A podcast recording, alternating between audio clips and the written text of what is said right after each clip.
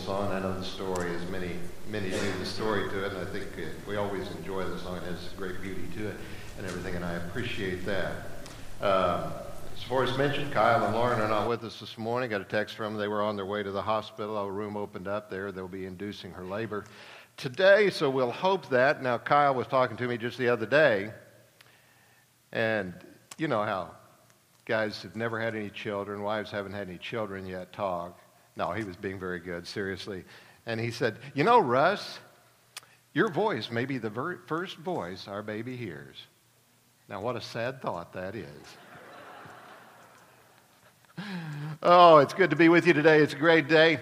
And uh, in a lot of ways, we do wish the very best for them. We hope to hear perhaps a little later today that that little boy has made his way into the world, and we're excited for that and that everything is well with them. And we're, we're looking forward to that.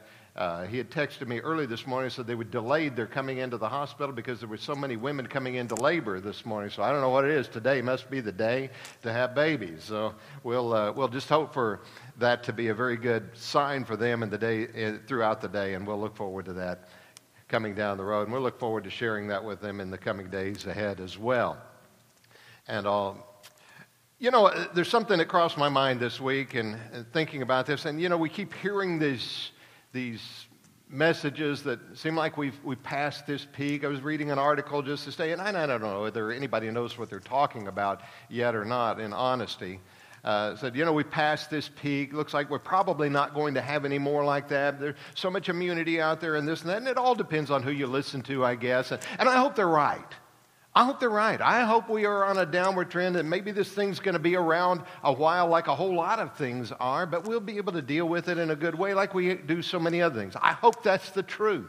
I don't know. I'm not a doctor. I'm not a scientist. I, I haven't studied these things. I just watch it like the rest of us do. But I got to thinking, if we truly are, if we truly are, and I think we are, we're gaining speed, and I think we are doing so in a good way, and some of the things are coming to life again. You know, we didn't get to have the Affirming the Faith seminar last year. A lot of things have been canceled, held back. People were resistant to go. Still, a lot of people hesitant to come into assemblies, and I understand that. I'm not critical of that. We've got several who watch us online because there, there is that hesitancy, and I can understand that. I, I do, I do, and I hope you do too. And all this, this is not in, uh, this is not in any way intended to be a criticism of people's perception and, and uh, hesitancy to dealing with these things because it's been very real to us and we understand that. But I hope we are in the right way. And so, where do we go from here? I think the idea we take what we've learned and we basically get on the road again. No, we're not going to sing Willie Nelson's song. I don't care if you pick it out. But we are to be on the road again. And I looked at Luke chapter 4. In Luke chapter 4, now I thought about using what I referenced before the Lord's Supper, because they were on the road. And that was after the resurrection. That would have been a good one, but I want to use that then. So I want, to, I want you to look at these verses. And I want us to draw some good things from it and maybe kind of twist it just a little bit, not to do any harm to the scripture by any means, but I want, I want you to think about a couple of things. It says in verse 42 of Luke chapter 4 Now, when it was day, he departed, speaking of Jesus, he departed and went into a deserted place. And the crowd sought him and came to him and tried to keep him from leaving them.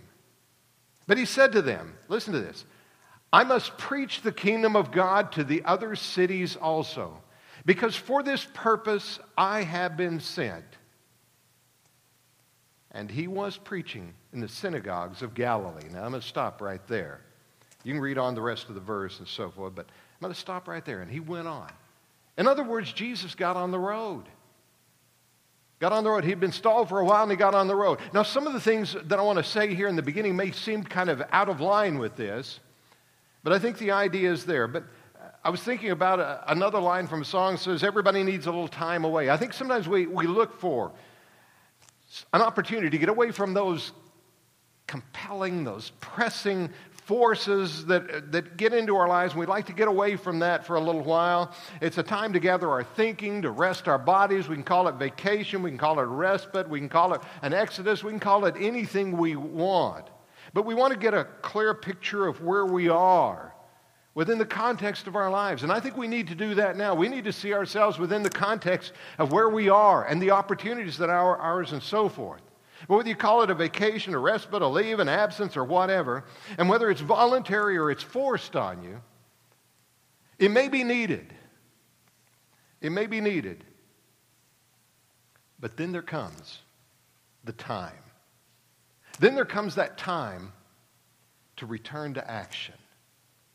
I want you to think about where Jesus was. I want you to think about what he had been doing.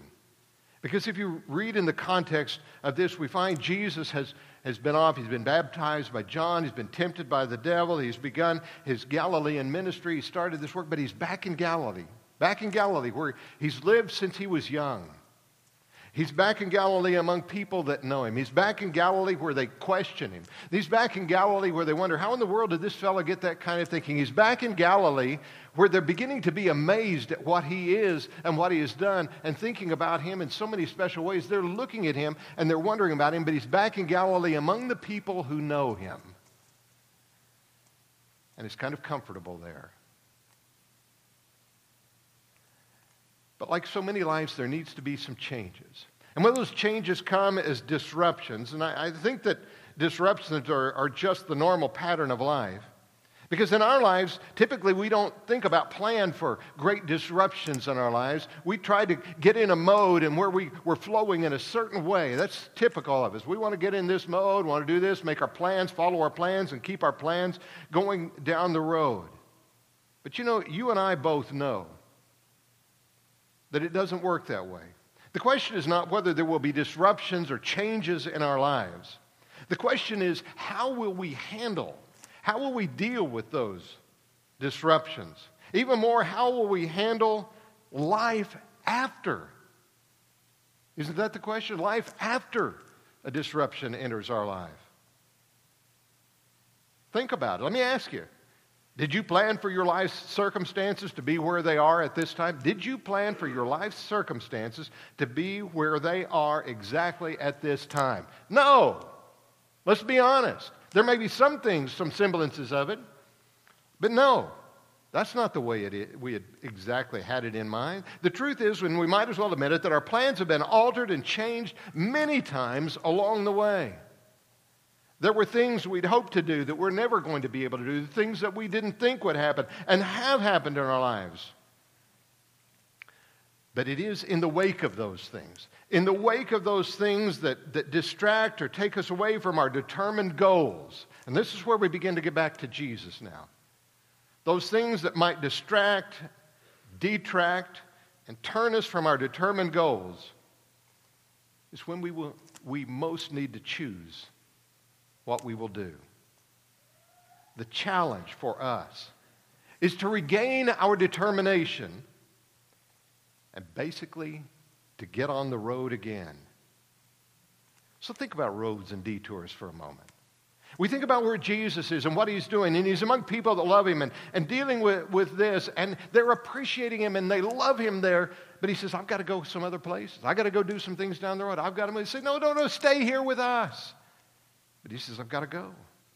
Jesus was telling them he needed to go. He had places to go and people that he needed to see, and he had a very short period of time to do it in.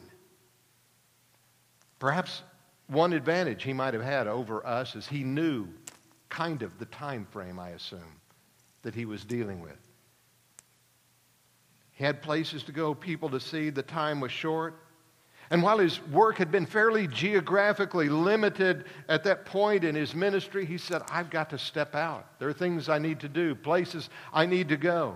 Yes, we might say, well, he could have stayed, couldn't he? Now, I know that takes us out of Scripture.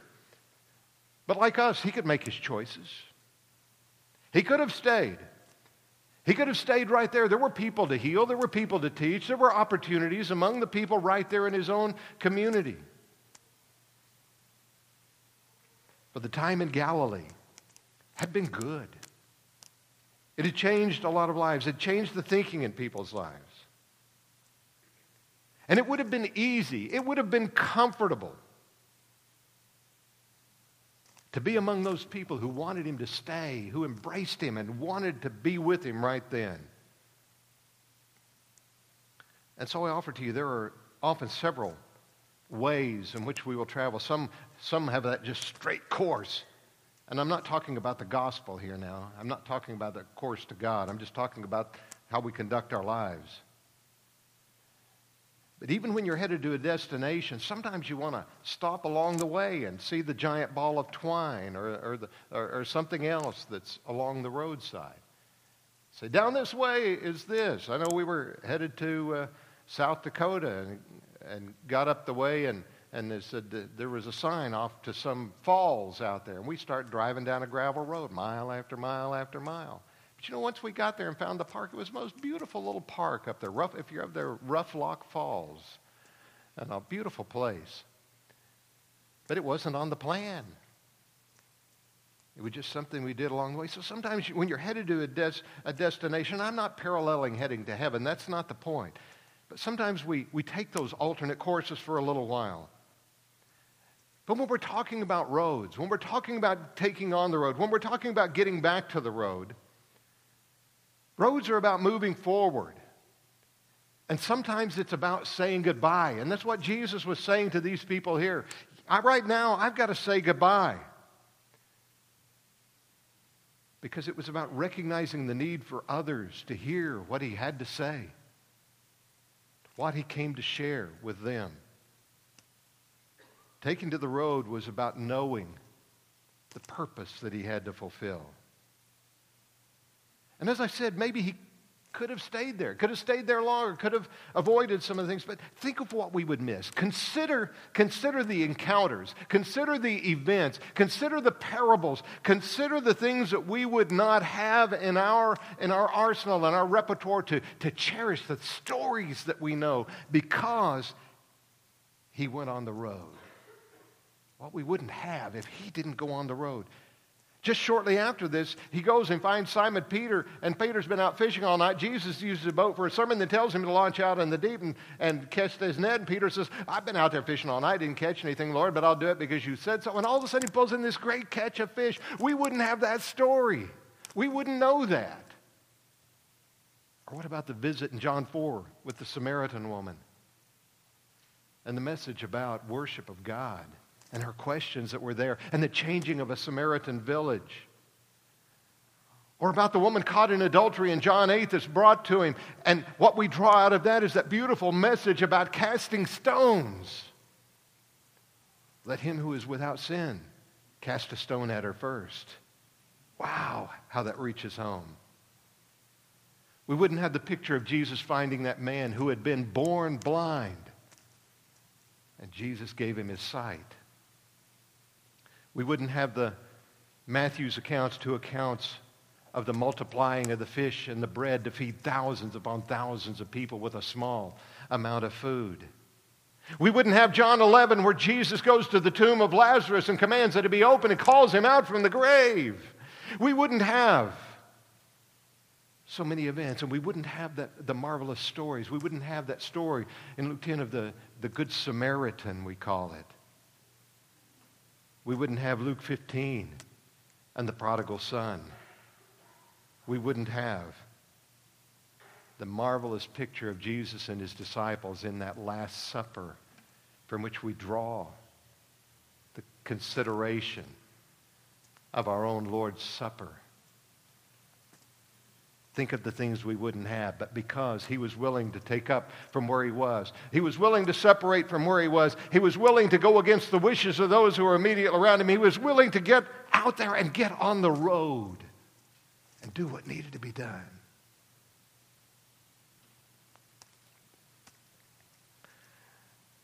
And Dr. Seuss's little book says, Oh, the places you, and I put in there, we will go. Oh, the places you we will go. And that leads us to where we are in a sense, and we, we begin to wonder. We see where Jesus was. We know what's going on, and he's got his, his passion, and, he, he, and he's got his purpose, and he's got his determination, and he's, he's ready to go. But what about you and me? What about the places we will go? The question may be what do we do after the event? What do we do after the battle? What does the soldier do after the battle? A common challenge for soldiers when they come home from war what do they do then? I always think about Bing Crosby's song in White Christmas. What do you do with a general when a general stops being a general? I like that song. What do you do with the preacher when he stops being a preacher? Well, that happened a long time ago, so we'll just leave it at that. But seriously, what, what do we do after the battle? What do we do after the war? And we think, feel like we've, we've reached a point. What do we begin to do then? I think people are amplified. People are excited when they're in midst of conflict and the challenge is big out there. But when that challenge begins to subside, what do we do then? Too often we lose enthusiasm. Too often we begin to slide and begin to fade. When the building is built, when the, the crowds begin to assemble, when we're not pressing for quite the money we once did, or something like that, when we get past the great, the great oppression, what do we do then? We don't want to fade for lack of clarity in what we need to do. It made me think about how when, when you're, especially a young student in high school, and there are always those heroes in the high school, the quarterback for the football team, or the, the big scorer on the basketball team, or, or whoever it might be, the hero, the hometown hero of the high school. And then everybody graduates and goes their way. And then one day they call everybody back and have one of those big reunions. And you find out that the, the great hero of the group hasn't really gone very far. And you think, what happened? To that purpose, that person that had seemingly the greatest purpose. I think it's when that purpose is lost. You never find the passion to drive it forward again. Sometimes the hero is found to be just the ordinary in the passing years. You might think about Simon the sorcerer in Acts chapter 8 when, when Phil, uh, Peter and John come. Philip had come and taught, and, and all things were exciting. But when he saw what Peter and John could do, Simon the sorcerer, he wants to be the big guy again. Everybody had turned to him at one time. Now they were lo- no longer turning to him. He wanted to be that big guy again. What do you do? The question is, what's next? What comes next? So perhaps this is the question that arises. After a person passes that initial excitement of becoming a Christian, the waters are behind you. You've been through the waters. You've been baptized into Christ. You've begun again. There was that, that pressing excitement, that great desire to do the right thing and to be in the Lord's body. And suddenly you're there and you think, what do I do now?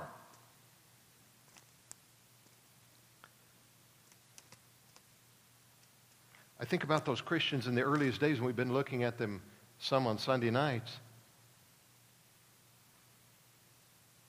As they grab hold of where they are and they move forward and do the best they can. And I add the little note here. Some of the last words of Jesus were, as you can read it, it is finished. It is finished. But it wasn't over, was it? It wasn't over, was it? He went to the ground. He came out of the ground. He spent about 40 days among some of his disciples. He was seen by at least 500 at one time. And he spent about 40 days encouraging, instructing, and preparing those disciples for the things that were coming ahead. He even gets into the, the mix when, when uh, Saul of Tarsus is about to go into Damascus and, and persecute Christians there for his promise. His promise in the end was what? I am with you. He hasn't quit. On the cross, he said it was finished. Yes, that part was. So, this is where it goes. We question what does it mean to get on the road again? In the last couple of years, we've been doing what we believe to be right, and in the best way that we've known how to do it. We've tried to do things. We've tried to do them in a good way. We've tried to keep things up, and I, I think a lot of good things have happened. For we found ourselves interrupted by those circumstances that were beyond our control, seemingly, in this pandemic, as we call it. But we need to begin to think what we do now. As Jesus said, it's time for me to move forward. It's time to let the tires meet the road.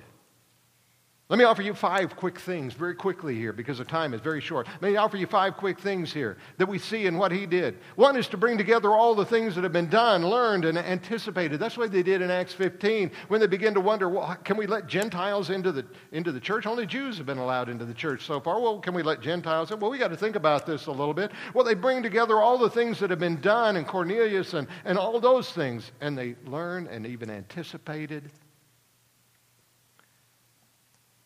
And then, secondly, they overcame complacency. Because we can become so comfortable where we are. We can become so lax in what we're doing. We can become so routine in what we have before us that we become so complacent, we become comfortable, and we become a little bit like the church that's described in Laodicea in Revelation 2.15. He said, said, You're just lukewarm.